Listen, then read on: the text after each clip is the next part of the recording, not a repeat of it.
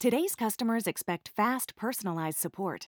Intercom has the tools you need to deliver just that, efficiently, at any scale. Supercharge your team's productivity and make your customers super happy with Intercom. Learn more at intercom.com/support. Attenzione, questo non è un test. Va ora in onda l'ultima, finalmente, puntata dello Scassapixel. Siete pregati di allacciare le cinture e non fumare. Anzi, fate un po' come volete tanto chi se ne frega.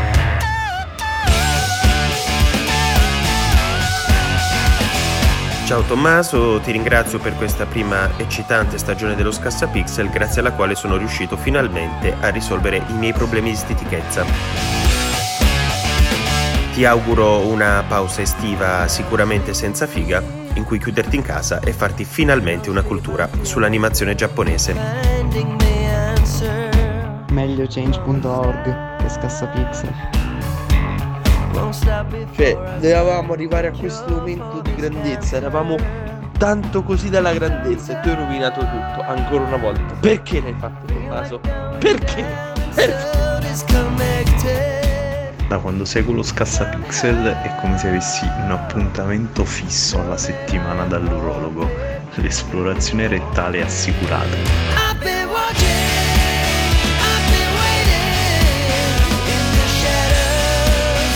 E siamo qui, siamo qui per l'ultima volta di questa prima stagione dello Scassapixel. Questo è l'ultimo episodio, il finale di stagione di questa prima serie. Ripartiremo a settembre con una nuova stagione e con delle novità molto importanti a cui sto già lavorando. Ma soprattutto, per l'ultima volta vi ricordo 333 26 27 480 il numero di telefono per i vostri vocali come quelli che avete appena sentito. Oppure entrate nel gruppo telegram.me slash lo Scassapixel. Chiacchiere in libertà senza censura, senza rotture di cazzo.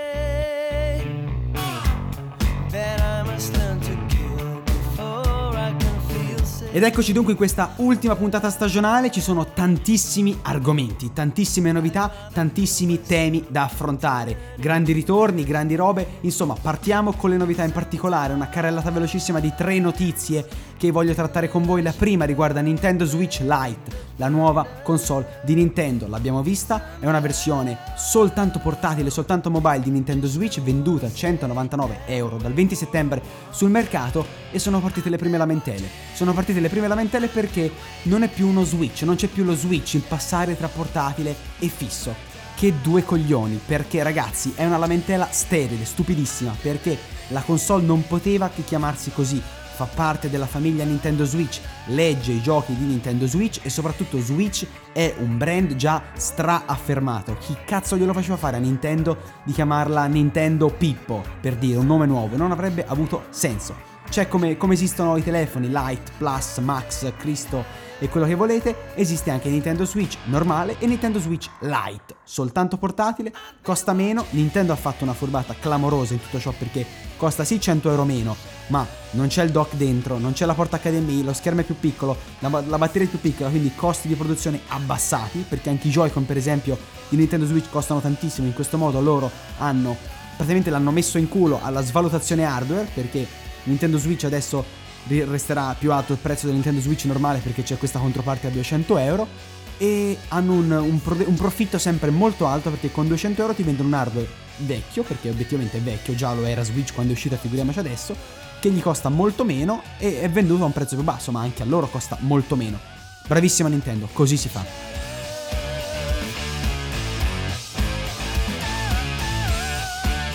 Un altro tema molto dibattuto di questi giorni riguarda No Man's Sky, le dichiarazioni di Sean Murray, che è il capo di Hello Games, del team che ha sviluppato quel gioco, che ha detto l'80% di chi ha creato il gioco all'epoca non lo possedeva e non ci aveva mai giocato. Allora, io non so effettivamente come Murray abbia avuto queste percentuali, cioè lui dice che una grossa percentuale di quelli ne parlavano online, che quindi ci spalavano un po' di merda, non ci avevano mai giocato. Bah, non lo so, sinceramente non so come siano arrivati a questa percentuale, ma gli sta bene, gli sta bene, non tanto a lui, non tanto a Hello Games, ma sta bene a Sony, che ha venduto, ha pompato come non mai un gioco come No Man's Sky, che è un titolo di nicchia, di nicchia perché io l'ho preso al day one, 10 ore ho fatto e mi sono rotto le palle, mi ci sono praticamente fracassato i coglioni dopo un po' perché non c'era più niente da fare, mi annoiava, ma soprattutto questo succede quando pompi con un marketing da AAA un titolo di nicchia che riguarda e interessa soltanto una nicchia di persone. È chiaro che tantissimi lo prendono perché sovrastati e convinti dalle pubblicità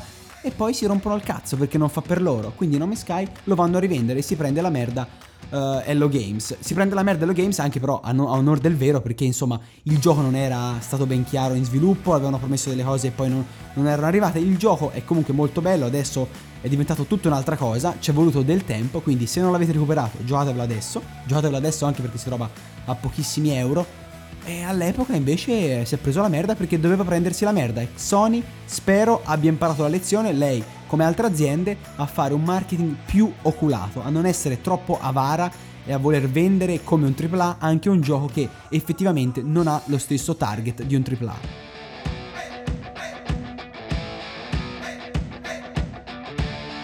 Il terzo e ultimo argomento recente che vi voglio raccontare riguarda Google Stadia non ci sarà una beta per Google Stadia, non ci sarà alcun tipo di beta, quindi non si potrà provare il prodotto prima dell'uscita e questo insomma aumenta un po' il puzzo di merda che gira attorno alla piattaforma di Google, soprattutto dopo aver letto anche l'ottimo pezzo di Francesco Fossetti su Repubblica, il quale ha potuto riprovare eh, a Londra Google Stadia, ha potuto incontrare anche Phil Harrison che è il vicepresidente di Google e il servizio, eh, da quanto ha scritto lui su Repubblica, trovate come sempre tutti i link qua nella descrizione del, del podcast perché eh, le fonti le mettiamo, se no eh, non sia mai, insomma. E obiettivamente ha sollevato diversi dubbi, in particolare sembra che la qualità grafica, lag, input lag, ci sia qualche problemino, ci sia qualche problemino. Io Stadia l'ho preordinata, c'è il discorso e ultimamente sono uscite un sacco di notizie. Non si potrà più giocare col 4G, bisogna essere sotto wifi. I telefoni non si potrà giocare inizialmente, bisognerà giocare soltanto se abbiamo pixel. Il Chromecast inizialmente non saranno tutti Chromecast, ma soltanto il, il Chromecast 4K. Il costo dei giochi sarà pari al costo degli altri. E questo sti cazzi, perché secondo me è giustissimo. Che cazzo sono loro per venderlo a meno? Non ho capito. Insomma, un sacco però di, di temi che effettivamente vi fanno sollevare un dubbio. Ma Google Stadia va preso al day one secondo voi oppure no? Io ho il pre-order ancora attivo perché sono un po' stronzo, però non lo so. Forse potrei anche mandarlo a fare in culo.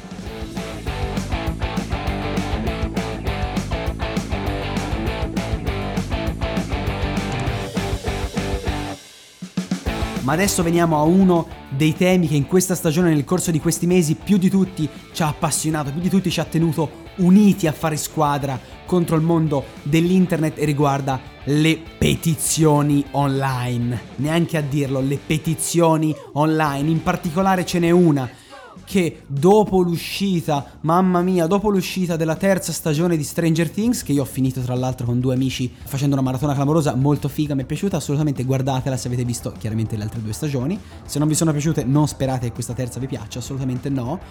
Ma questa petizione chiede a Netflix, per favore, di mostrare meno contenuti a tema fumo, meno persone che fumano Oh mio dio, in Stranger Things c'è un personaggio, due personaggi che spesso si vedono che stanno fumando. Aiuto, come facciamo? Il fumo, il fumo uccide, non possiamo farlo vedere nelle serie TV. Allora, io non fumo, non me ne frega un cazzo. Però che adesso un attore in una serie TV come Stranger Things, come Mad Men, perché in Mad Men ce n'è tantissimo, non possa fumare perché il fumo uccide, non possiamo farlo vedere. Mamma mia, che due coglioni. E giù di petizioni, e giù di petizioni a chiedere a Netflix: stop al fumo, stop al fumo.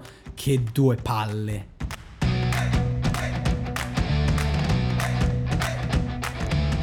Ma non è soltanto una questione di petizioni, perché nel frattempo ne è scoppiata anche un'altra. Ne è scoppiata anche un'altra che chiede, in vista dell'uscita del live action della Sirenetta, chiede che l'attrice, che è un'attrice di colore, un'attrice mulatta, insomma non bianca, sia sostituita con una che assomiglia alla sirenetta classica, quindi capelli rossi e di carnagione chiara. E anche qua, che due palle. Ovviamente loro specificano, non c'è niente di sbagliato nell'essere orgogliosi della propria appartenenza a qualsiasi razza. E ci mancherebbe perché vi immaginate sostituire un'attrice bianca, un'attrice nera con un'attrice bianca senza fare premesse di questo tipo, oh mio dio, razzista, razzismo, qualsiasi cosa, aiuto, fascismo, Hitler, mamma mia, mamma mia. In realtà loro dicono si può avere una, un'attrice che assomigli a quella effettivamente del cartone, quindi giovane, bianca e con capelli rossi? No, sti cazzi. In questo caso io sto dalla parte di chi ha fatto. Chiaramente io sono contro le petizioni, contro le rotture di palle. Se il team o chi per loro che ha fatto i provini, eccetera, eccetera, ha scelto di usare questa attrice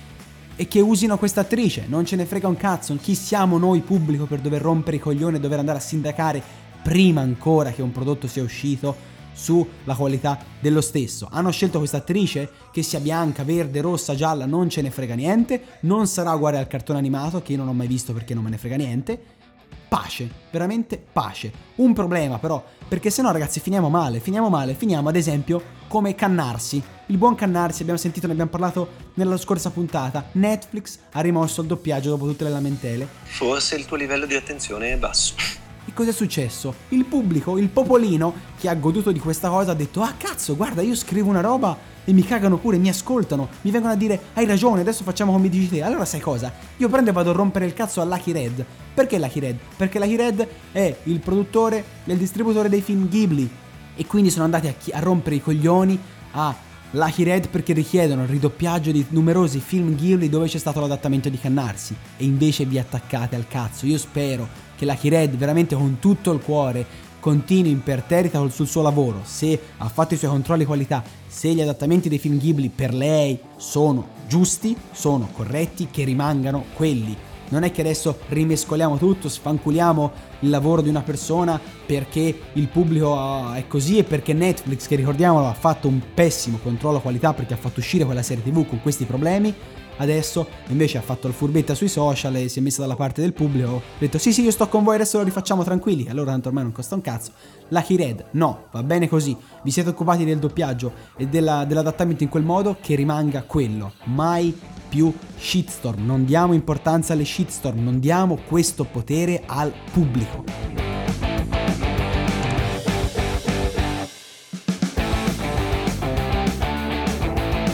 Ma la cosa bella di questo mondo è che se da una parte io, ad esempio, stocco la sirenetta di colore, perché, ma non perché sia di colore, eh, perché non me ne frega niente di queste, di queste puttanate, no? Sempre sul, sul razzismo, finto razzismo, presunto tale, perché è stata scelta quella dalla, produz- dalla produzione e va bene così.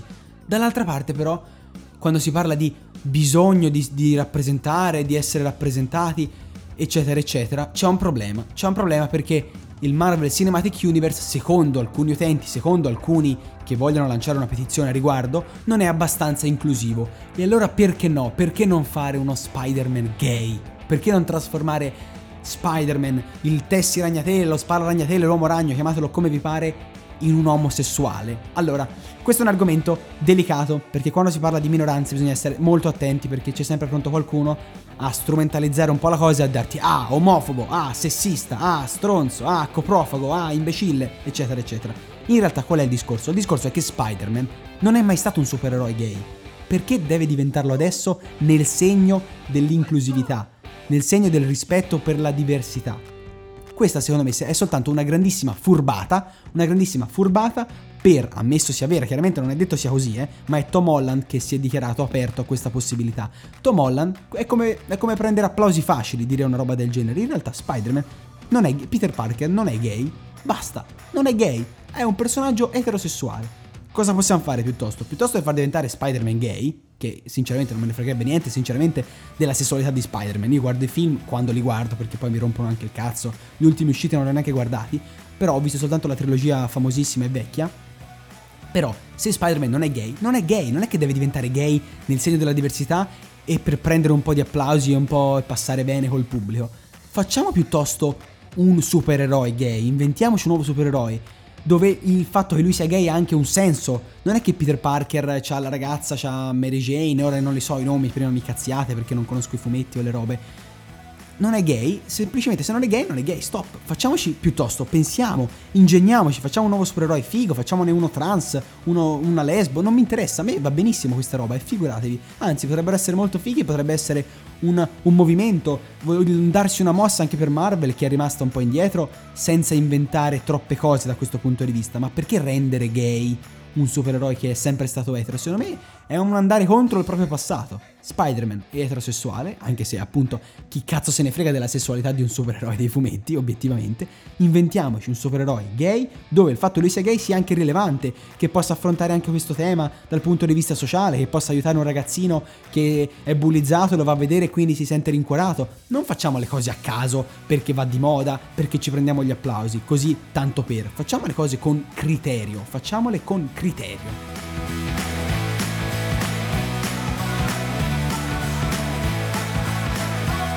E insomma davvero questa stagione, questa prima fantastica stagione dello Scassa Pixel sta volgendo al termine e questo è l'ultimo episodio, noi riprenderemo a settembre con tantissime novità. Una di queste è già pronta, sicuramente vi farà strapiacere, vi farà divertire ancora di più.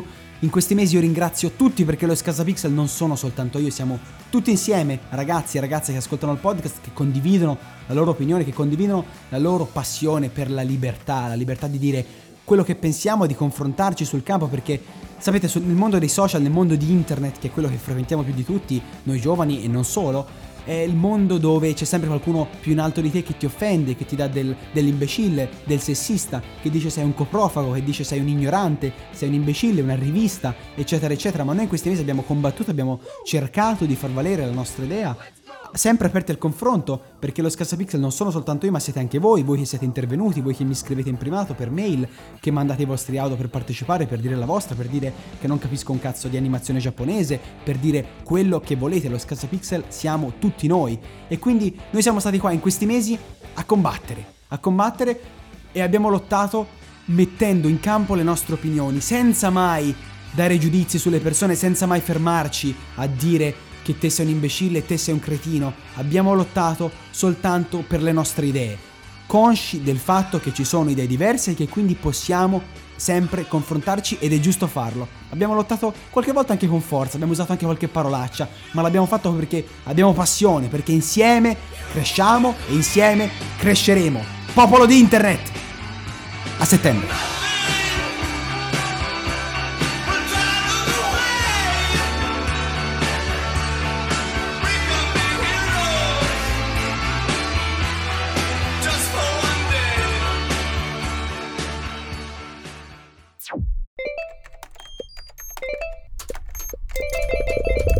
Does everyone need customer support today?